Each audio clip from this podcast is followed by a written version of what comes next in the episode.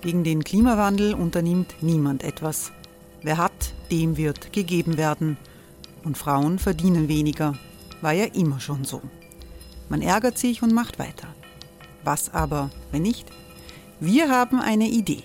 Die Falter Arena macht die Bühne frei für Menschen und Projekte, die das Land verändern.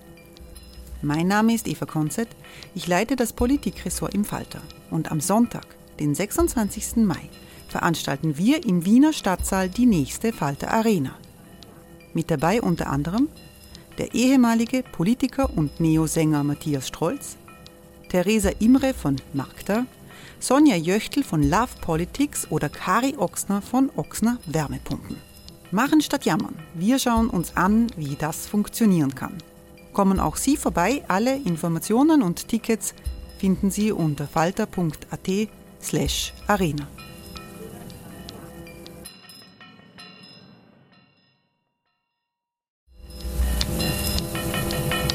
Falter-Podcasts werden durch Werbung unterstützt. Das hilft bei der Finanzierung unseres journalistischen Angebots. Ryan Reynolds here from Mint Mobile. With the price of just about everything going up during inflation, we thought we'd bring our prices down. So to help us, we brought in a reverse auctioneer, which is apparently a thing.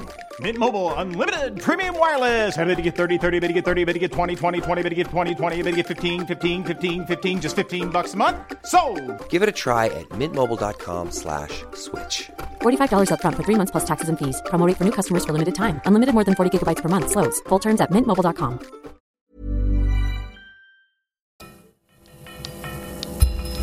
Falter Radio, der Podcast mit Raimund Löw. Sehr herzlich willkommen im Falter Radio. Die Fluchtbewegung über das Mittelmeer hält an. Die NGOs, die Rettungsschiffe betreiben, berichten, dass Mitte Mai hunderte Menschen auf seeuntauglichen Booten in Sicherheit gebracht wurden. Die Staaten der Europäischen Union bezahlen die libysche Küstenwache, damit diese die Abfahrt von Flüchtlingsbooten von der libyschen Küste verhindert.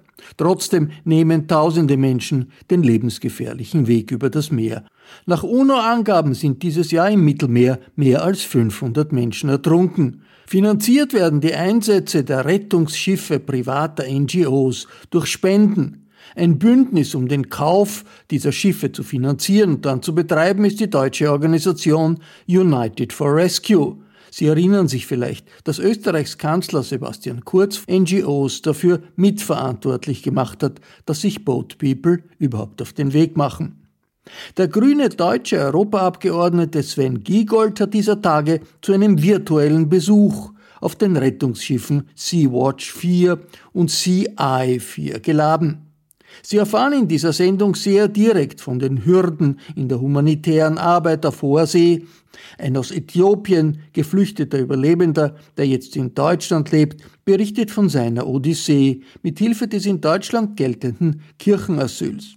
Und weil es der deutsche Kirchentag evangelischer, katholischer und anderer Konfessionen ist, der dieses humanitäre Engagement mitträgt, ist am Ende dieser Online-Veranstaltung des grünen Europaabgeordneten Giegold der Segen einer evangelischen Bischöfin zu hören. Das Rettungsschiff Sea-Watch 4 liegt zurzeit vor der Stadt Trapani in Sizilien vor Anker. Sea-Watch-Sprecher Oliver Kulikowski berichtet direkt vom Schiff. Ich bin gerade auf der Brücke der Sea-Watch 4, also dort, wo der Kapitän, die Kapitänin, Offiziere, Offizieren sonst vor allem tätig sind. Äh, jetzt im Moment natürlich auch. Also das muss sich niemand Sorgen machen, dass ich hier alleine auf der Brücke sitze. Ähm, wir sind immer noch in Quarantäne. Äh, es ist so, wir haben, ähm, nachdem wir monatelang äh, blockiert waren, ähm, jetzt unseren zweiten Einsatz mit der Sea-Watch 4 hinter uns gebracht, äh, wo wir innerhalb von ein bisschen mehr als 48 Stunden in sechs Rettungseinsätzen über 450 Menschen aus Seenot retten konnten und dann nach Italien bringen, in sicheren Hafen, also genauer nach Sizilien.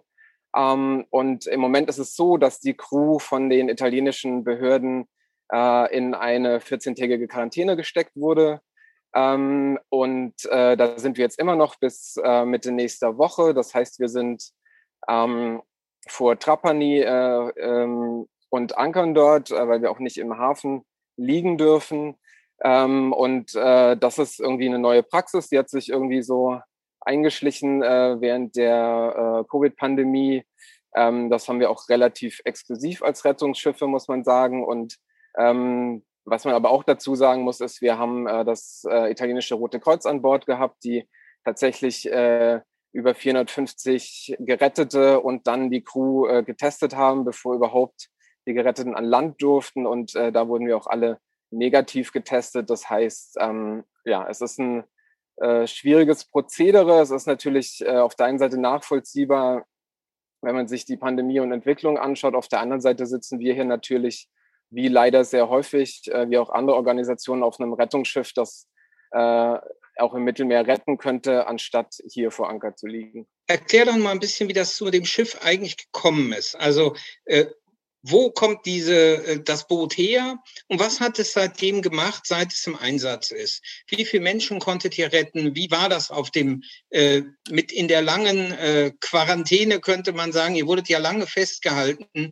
und an dem Rettungsdienst auch systematisch gehindert. Die Ursprungsgeschichte ist ja ähm, die, dass es eine Initiative auf dem Kirchentag gab, dass es danach sehr große Unterstützung gab, ähm, dass die Kampagne Wir schicken ein Schiff dann sozusagen sehr schnell Fahrt aufgenommen hat und dass es tatsächlich auch wirklich physisch dazu geführt hat, dass äh, ich hier auf diesem Schiff sitzen kann überhaupt, dank dieser großartigen Unterstützung. Jeder Einsatz rettet einfach Leben. Also es ist tatsächlich so, es ist was, äh, wir hatten zwei äh, Einsätze leider nur, wie gesagt, weil wir sehr lange blockiert waren, ähm, ja, konnten aber äh, im ersten Einsatz über 350 Leute retten, jetzt über 450.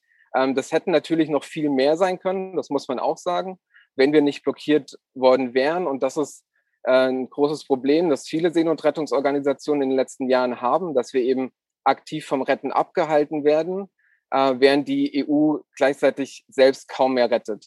Und ähm, was man da irgendwie auch noch mal so ein bisschen äh, genauer anschauen muss, ist auch, wie sich das verschoben hat. Also wir hatten eine Zeit, wo äh, Salvini noch Innenminister in Italien war, wo das sehr laut war, sehr populistisch war, ähm, wo äh, Rettungsschiffe blockiert äh, wurden, wo es sehr lange Zeiten gab, wo man keinen sicheren Hafen bekommen hat, äh, wo Menschen praktisch auf den Schiffen gekidnappt wurden, anders kann man es nicht sagen, also festgehalten wurden, weil sie nicht einlaufen durften. Das hat sich jetzt geändert auf eine Art. Auf eine andere Art ist ähm, diese Politik eben nicht mehr so laut, nicht mehr so populistisch. Äh, sie ist bürokratischer geworden, äh, sie ist aber immer noch genauso tödlich. Und äh, was, äh, also wie man sich das ganz konkret vorstellen kann, ist, dass ähm, in den letzten Einsätzen oder nach den letzten Einsätzen unsere Schiffe äh, im Hafen dann äh, einer Hafenstartkontrolle unterzogen wurden. Das ist an sich äh, nichts Schlechtes. Das ist äh, dafür da, die Schiffssicherheit auf äh, Schiffen zu überprüfen. Ähm, was wir aber merken, ist, dass die einfach politisch eingesetzt werden, um äh, Schiffe vom Retten abzuhalten. Und da, da enden wir dann in ähm, ja, also äh, sogenannten Missständen in Anführungszeichen, wie dass wir zu viele Rettungsmittel an Bord hätten. Das heißt, sozusagen, da waren zu viele Rettungswesten an Bord, äh, dass die Kläranlage nicht äh, ausgelegt ist für alle, die wir eventuell retten könnten. Ähm, und das ist natürlich ja, das ist schon mehr als zynisch und äh, wenn äh, europäische Staaten, ob das jetzt Italien ist oder irgendein anderer Staat, diese Maßstäbe äh, an ihre eigenen Rettungsschiffe anlegen würde, dann wäre jedes einzelne von heute auf morgen außer Betrieb. Also das muss man ganz klar sagen. Ähm, und im Endeffekt wird da im Namen der Sicherheit Politik gemacht. Das wird auf eine sehr bürokratische, legale Ebene gehoben. Ähm, und im Endeffekt äh, ja immer weiter rausgezögert. Und was wir im Endeffekt erleben, ist, dass äh, tatsächlich äh, zwischenzeitlich unter der neuen Regierung mehr Schiffe blockiert waren als unter Salvini. Ähm, es ist aber nicht mehr so wahrnehmbar, weil es eben nicht mehr so laut und populistisch passiert. Wie kann verhindert werden, dass die Rettungsschiffe immer wieder festgesetzt werden? Äh, können wir irgendwas tun? Kann United for Rescue etwas tun? Können die Kirchen auch etwas tun, um dieses Festsetzen zu, ähm, zumindest zu erschweren? Ja, also es ist natürlich ähm, schwierig erstmal ähm, jetzt rein auf der rechtlichen Ebene, auf der wir uns befinden wenn wir uns das größere Bild anschauen, ähm, äh, sind das viele Sachen, die im Mittelmeer einfach also vollkommen falsch laufen. Das ist Ähm, zum einen die, die Haltung der Europäischen Union, die nicht rettet. Das ist auf der anderen Seite aber auch, dass ähm, die Verantwortung ähm, im Mittelmeer immer mehr der sogenannten libyschen Küstenwache zugeschoben wird, die im Auftrag der EU, ausgerüstet von der EU, ähm, dann Menschen völkerrechtswidrig zurück in Folter und Elend schleppt. War schon mal jemand auf dem Boot aus, von RegierungspolitikerInnen? Von Regierungspolitikerinnen nicht. Wir haben, ähm, wir hatten auf jeden Fall äh, während verschiedenen Standoffs, also als wir äh, nicht anlanden durften, auf jeden Fall auch viel Unterstützung, auch äh, von der politischen Ebene. Wir haben äh, Markus Söder einmal eingeladen, als er mit dem Stichwort Asyltourismus ähm, äh, versucht hat, ähm, ja, äh, zu spalten, äh, sage ich mal freundlich. Ähm, der ist aber natürlich auf das äh, Angebot nicht eingegangen. Ähm, das wäre aber natürlich mal spannend gewesen, weil es ist ja tatsächlich so, dass ähm, bei vielen, äh, und das sind jetzt nicht nur Politikerinnen, aber die sind eben oft Entscheidungsträgerinnen, ähm, Menschen eben es schon so ist, dass es sehr schwer ist, sich vorzustellen, was da tatsächlich passiert, wenn man das nicht auch selbst mal gesehen hat. Gibt es eine rechtliche Pflicht der Staaten zur Seenotrettung? Besteht bei Verletzung dieser Pflicht die Möglichkeit, Strafanzeige wegen unterlassener Hilfeleistung zu stellen? Und wenn ja, beabsichtigt ihr auch, auch diesen Rechtsweg zu versuchen? Und der, die zweite Frage, die ich dir gerne noch mitgeben würde, ist, gibt es Kontakte zur Grenzschutzorganisation Frontex? Und wenn ja, wie sieht dieser aus? Äh, und ähm, es gab vorhin schon mal eine ähnliche Frage, die, nochmal, die damit was zu tun hat. Gibt es, wie bekommt ihr mit, äh, wo es äh, Menschen zu retten gibt. Also gibt es da, äh, sucht ihr da einfach nur rum oder habt ihr da eine Möglichkeit, wie ihr das eigentlich rausfindet? Also es ist so, erstmal ähm, hat jeder Mensch äh, auf See die Pflicht zur Rettung. Ähm, das ist äh, dann grundsätzlich so, ob das jetzt staatlich ist oder nicht. Also ob da jetzt ein staatliches Schiff draußen ist oder ein privates, äh, wenn ich weiß, es gibt einen Seenotfall, dann muss ich retten.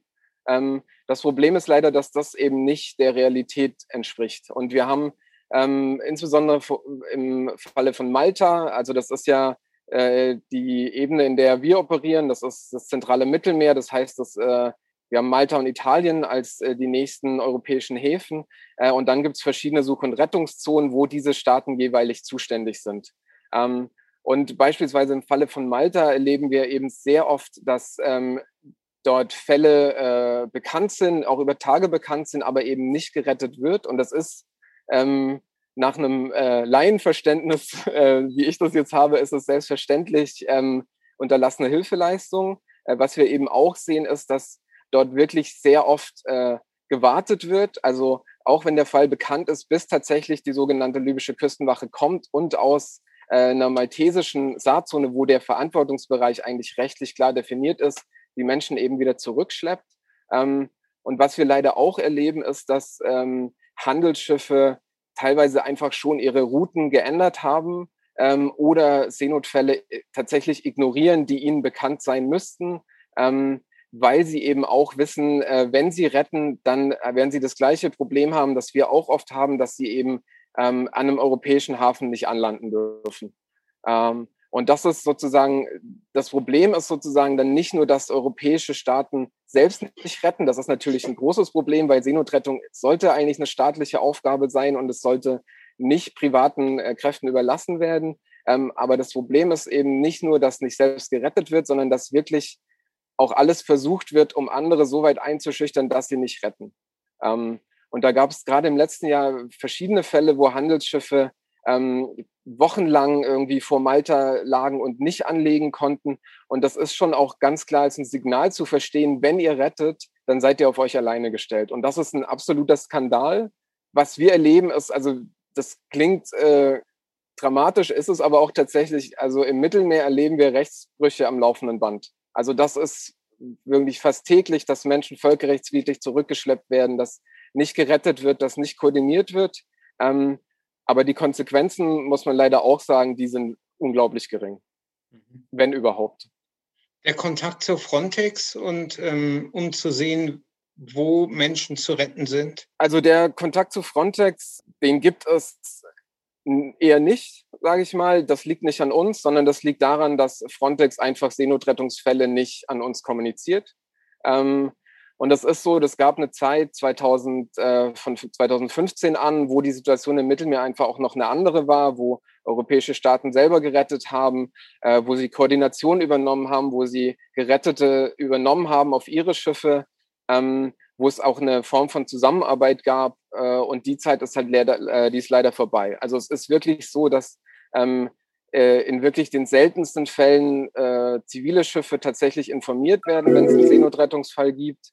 Der anderen Seite ähm, ist es so, also wie man sich das jetzt vorstellen kann, wie, wie wir operieren. Ähm, also wir sind tatsächlich mit dem Schiff äh, in der Such- und Rettungszone unterwegs, fahren dort Suchmuster ab, ähm, haben Wachschichten, also wo Leute tatsächlich äh, rund um die Uhr äh, mit Ferngläsern Ausschau halten, wo wir auf dem Radar schauen, ob es ähm, äh, Schiffe in Seenot gibt, ähm, wie wir das auch tatsächlich auf dieser Mission hatten und äh, tatsächlich Schiffe entdeckt haben.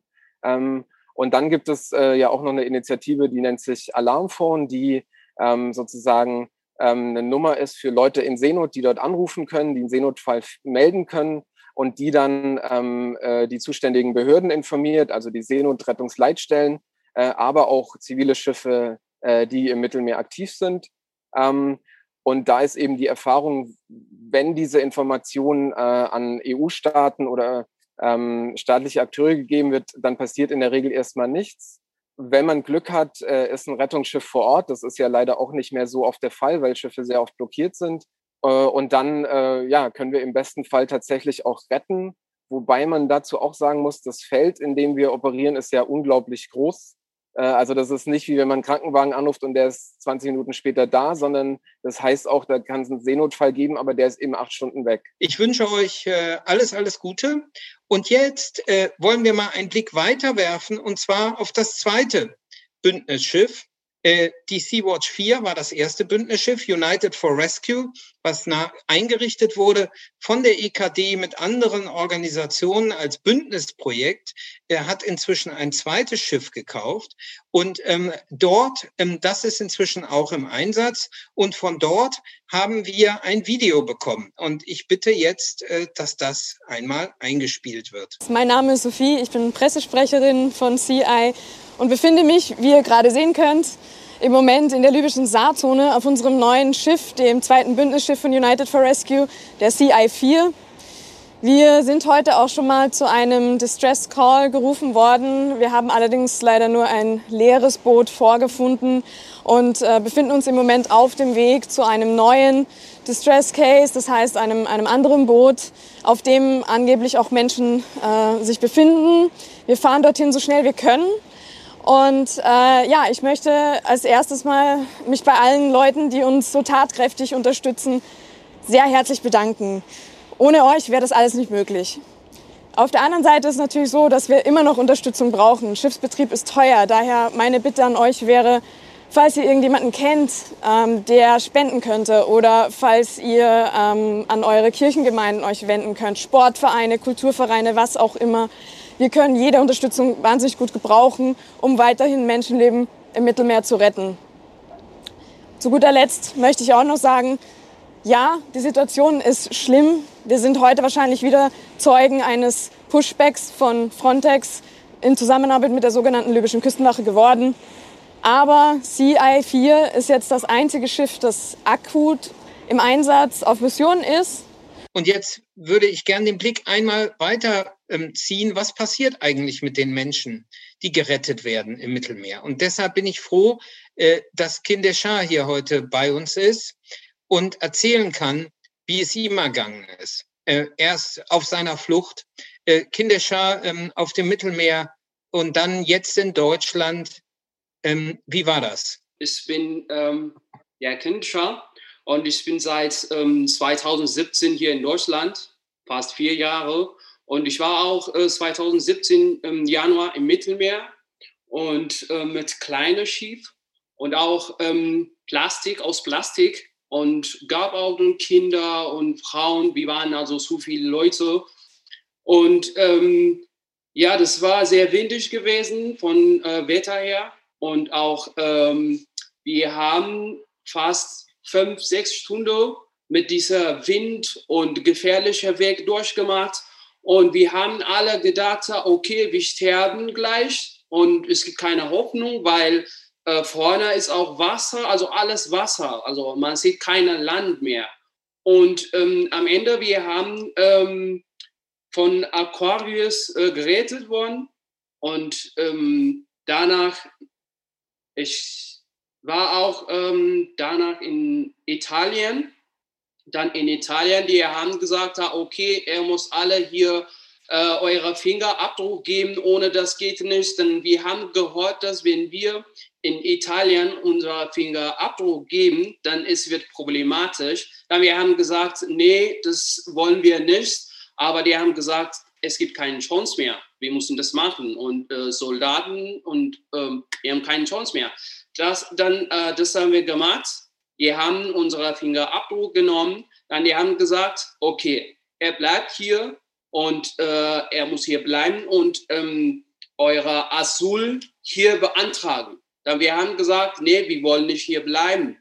Wir haben auch äh, die manche, die haben auch Familie irgendwo und äh, die wollen einfach nicht dort bleiben.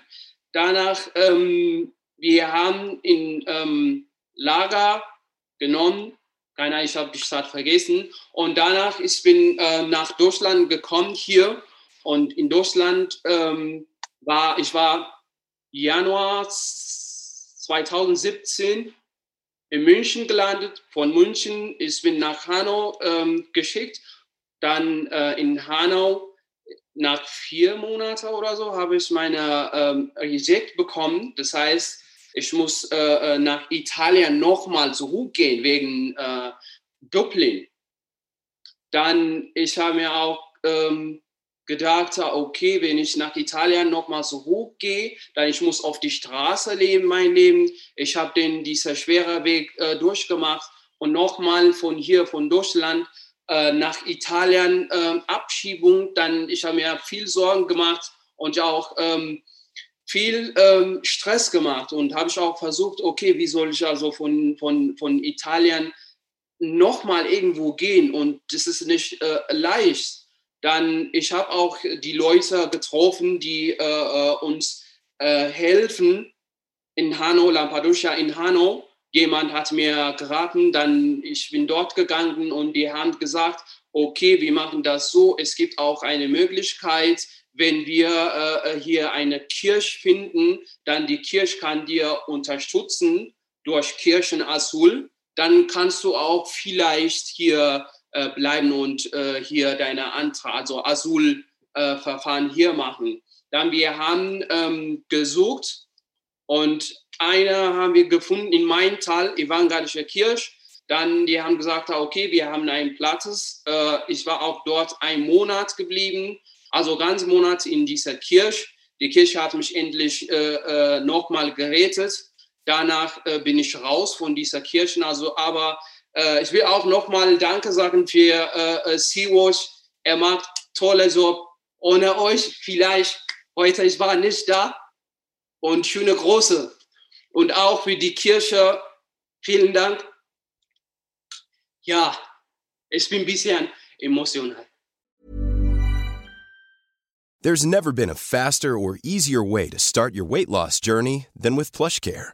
PlushCare accepts most insurance plans and gives you online access to board-certified physicians who can prescribe FDA-approved weight loss medications like Wigovi and Zepbound for those who qualify. Take charge of your health and speak with a board certified physician about a weight loss plan that's right for you. Get started today at plushcare.com slash weight loss. That's plushcare.com slash weight loss. Plushcare.com slash weight loss. Danke. Ich ehrlich gesagt auch, ähm, äh, wenn auch äh, sicherlich das eine andere Sache ist. Ähm, ich äh, will nur noch mal, um es zu verstehen, Du wurdest von einem anderen Rettungsschiff, der Aquarius, äh, gerettet im Mittelmeer, nach Italien gebracht. Und wie bist du aus Italien dann nach Deutschland gekommen? Offiziell ist das ja gar nicht erlaubt, wegen dieses unsolidarischen Dublin-Systems. Du hast es schon gesagt, dass man seinen Asylantrag eigentlich in dem Land stellen muss, wo man zuerst die Schengen-Zone betritt. Jetzt wissen wir alle, dass die Asylverfahren in vielen Ländern sehr schlecht sind und hinterher die Bedingungen auch sehr schlecht sind und deshalb auch verständlich ist, dass viele Menschen sagen, ich gehe woanders hin. Aber wie bist du dann von Italien nach Deutschland gekommen? Ich bin von Italien nach Deutschland äh, mit, mit ähm, Zug gekommen. Also, ich war Schwarzfahrer gewesen.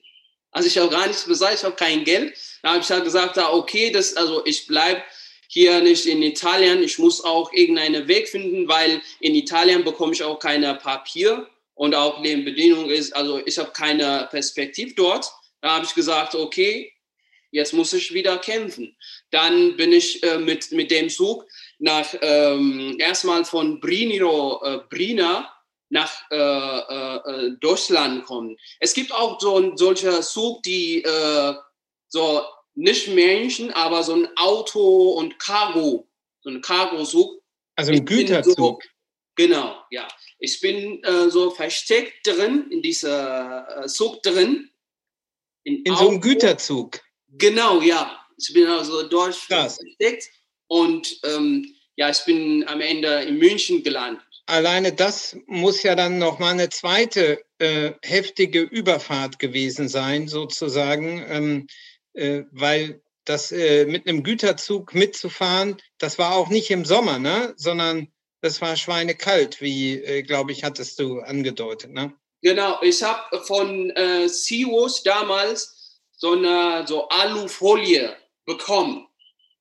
Und diese Folie haben wir äh, gesammelt dann, ich habe also drum so wie ein Decker gefaltet. Vielen Dank nochmal so Sea-Watch. Dann, das hat mir sehr, sehr gut geholfen. Ohne dieser äh, Deckel, dieser Folie, ich konnte auch, also ich konnte nicht mehr leben. Also das war so eine kalt, richtig kalt. Und wie geht es dir jetzt in Deutschland? Ähm, äh, bist du, wirst du gut aufgenommen? Ähm, wirst du gut behandelt? Äh, wie geht es dir hier? Ja, also erstmal, die, ähm, die wollen mich äh, nach Italien abschieben. Und äh, nochmal, die Kirche hat mich äh, gerettet. Und danach bin ich rausgekommen. Und trotzdem, äh, meine Arztverfahren hat gar nichts geklappt. Ich habe also äh, äh Reset bekommen.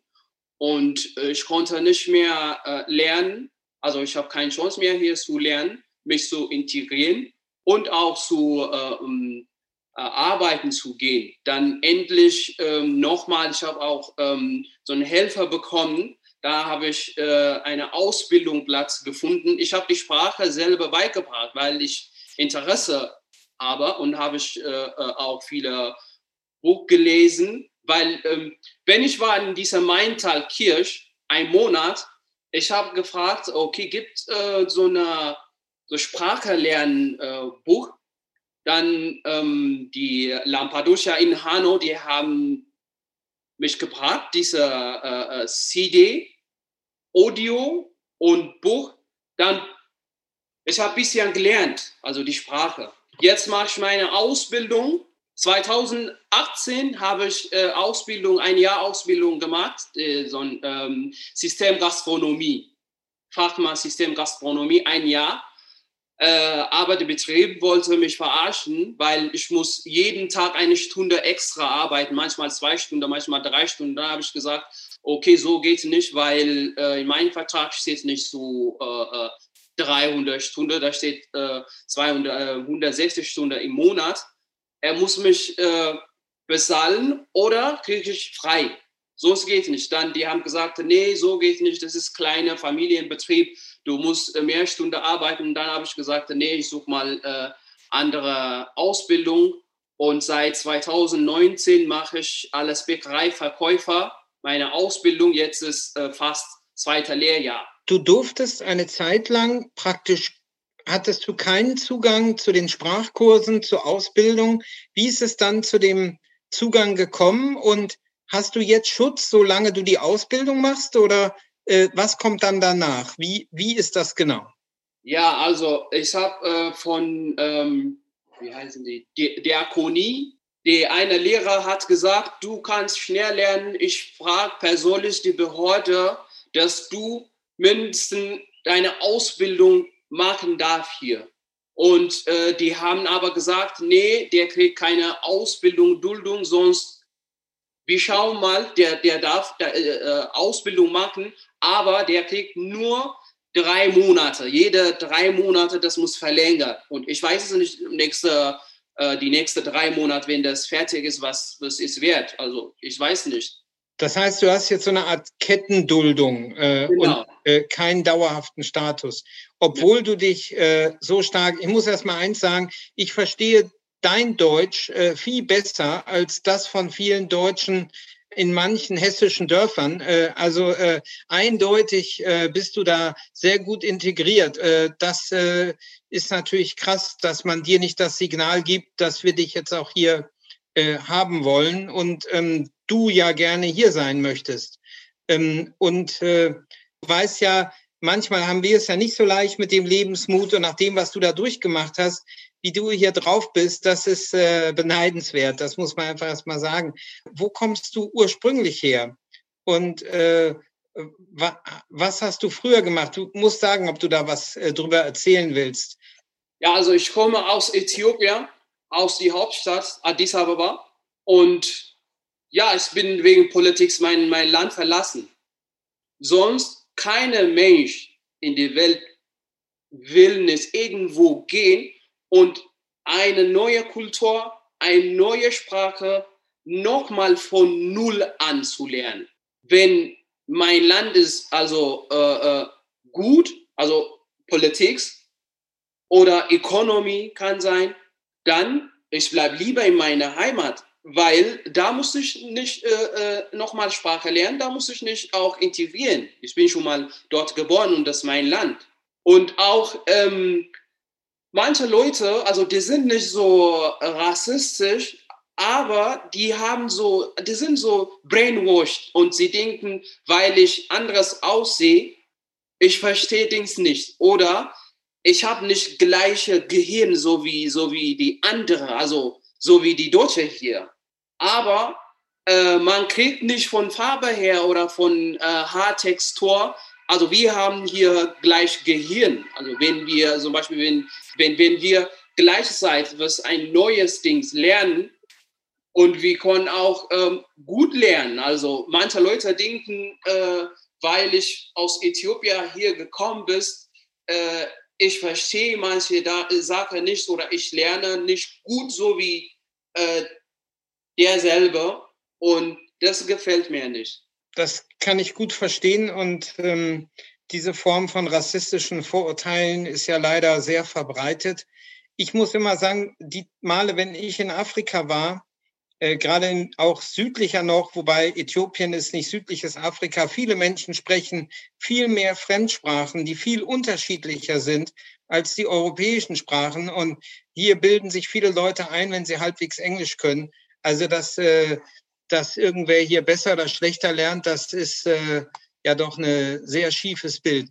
Ja, ich danke dir ganz herzlich, dass du das hier erzählt hast vor so vielen Leuten und wünsche für den weiteren Weg äh, alles Gute. Das ist ja nochmal deutlich geworden, wie, wie wichtig auch das Kirchenasyl auf diesem Weg war, wie wichtig das Rettungsschiff war, aber auch das Kirchenasyl, denn wir wissen, dass häufig das Zurückschicken nach den sogenannten Dublin ähm, äh, Bedingungen bedeutet, Menschen zurückzuschicken unter wieder unmenschliche Behandlung, der sie ja gerade entflohen sind, nur dann eben auf europäischer Ebene. Deshalb ist es auch so wichtig, dass das Kirchenasyl bestehen bleibt. Wir wissen derzeit von etwa 320 Kirchenasylen mit 400, 540 Menschen, die derzeit Schutz haben. Jetzt möchte ich aber äh, von mir aus hier äh, dieses wirklich sehr eindrückliche und ähm, Gespräch sozusagen in die Endphase übergeben und das Thema weitergeben an ähm, unsere sogenannte Auslandsbischöfin Petra Bosse-Huber. Äh, gerne von dir zu hören, aus Sicht, deiner Sicht aus der EKD, wie siehst du die Situation und dich auch einladen, mit uns am Schluss ein Friedensgebet zu sprechen? Bitte, Petra.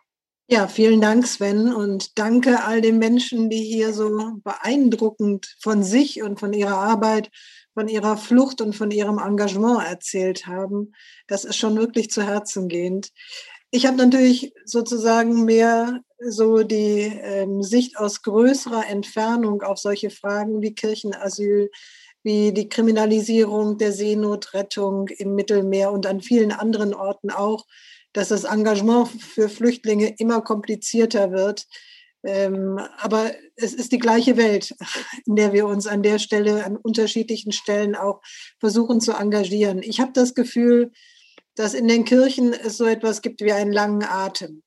Also das Engagement für Geflüchtete ist schon alt in unseren Kirchen und zwar in allen. Und ich hoffe, dass das auch diese schwierigen politischen Umstände, in denen wir im Moment unterwegs sind, übersteht. Und dafür braucht man Ausdauer und dafür braucht man wirklich den langen Atem, damit Menschen nicht allein gelassen werden. Du hast es eben schon gesagt, Kirchenasyl war noch nie so kompliziert wie im Moment und so unter politischem Druck. Dennoch brauchen wir es. Und jeder, der das Kirchenasyl versucht zu verteidigen, ist, denke ich, an der Stelle unersetzbar. Das gilt aber natürlich für die Menschen auf dem Mittelmeer ganz genauso. Wir feiern in diesem Jahr ein besonderes Jubiläum an, das musste ich eben die ganze Zeit denken. Wir feiern 20 Jahre Charta Ökumenica als Kirchen quer durch Europa. Vor 20 Jahren haben die Kirchen in Europa sich eine Selbstverpflichtung gegeben und haben gesagt, wir stehen ein für Frieden, für Gerechtigkeit, für Bewahrung der Schöpfung. Und es war der erste ökumenische Kirchentag 2003 in Berlin, wo das in großer feierlicher äh, Inszenierung unterzeichnet wurde. Wir haben damals eine Ordnung uns gegeben als europäische Kirchen, die hat eine Präambel. Da will ich nur einen einzigen Satz aus dieser Präambel zitieren, von dem wir, glaube ich, damals keine Ahnung hatten, wie brisant der mal werden würde im Jahr 2021. Da heißt es in der Präambel der Charta Ökumenica, auf unserem europäischen Kontinent zwischen Atlantik und Ural, zwischen Nordkap und Mittelmeer, der heute mehr denn je durch eine plurale Kultur geprägt wird, wollen wir mit dem Evangelium für die Würde der menschlichen Person als Gottes Ebenbild eintreten und als Kirchen gemeinsam dazu beitragen, Völker und Kulturen zu versöhnen. Da ist das Mittelmeer in der Präambel der Charta Ökumenica. Und ich glaube, wir haben nicht geahnt, dass das einmal eine derartige Aktualität und auch eine derartig bedrängende Frage für uns alle werden würde.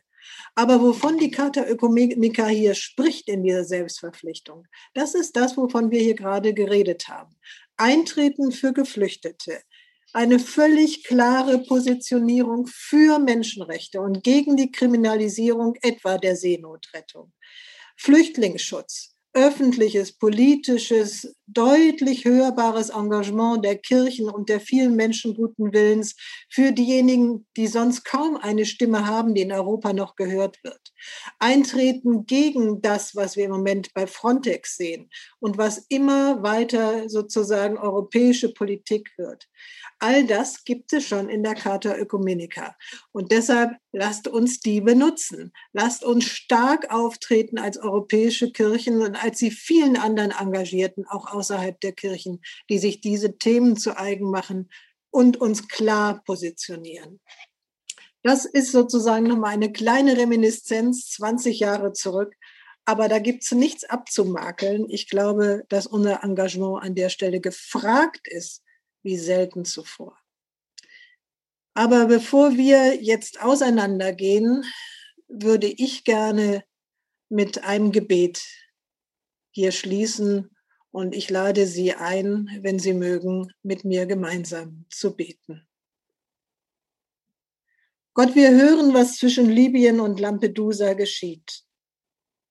Menschen müssen fliehen, um ihr Leben zu retten. Menschen steigen in Boote, um überleben zu können.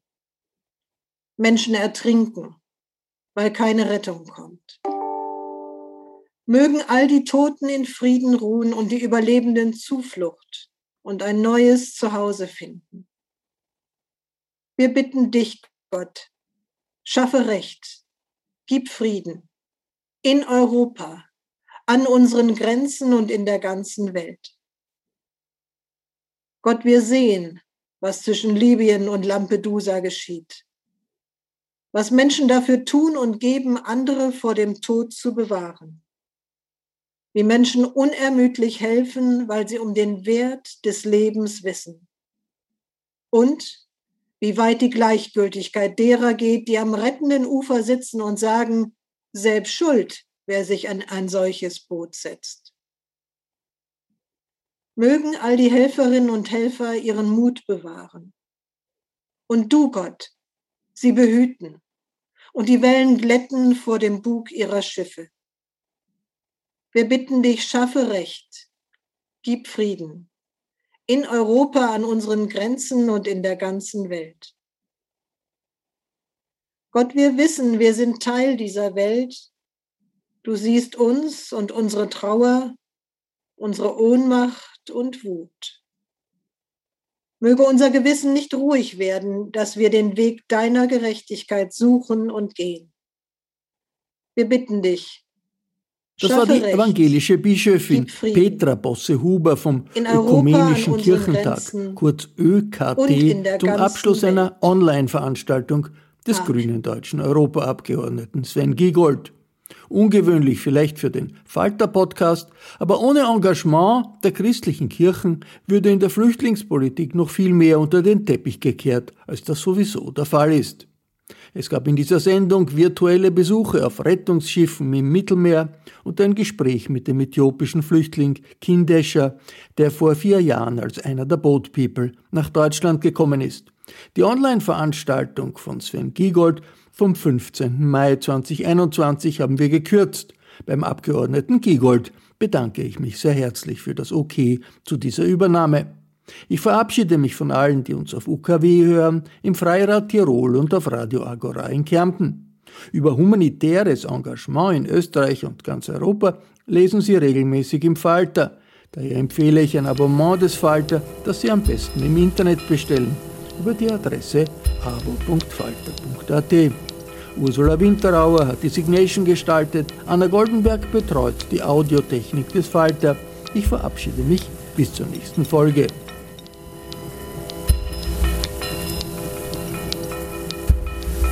Sie hörten das Falterradio, den Podcast mit Raimund Löw.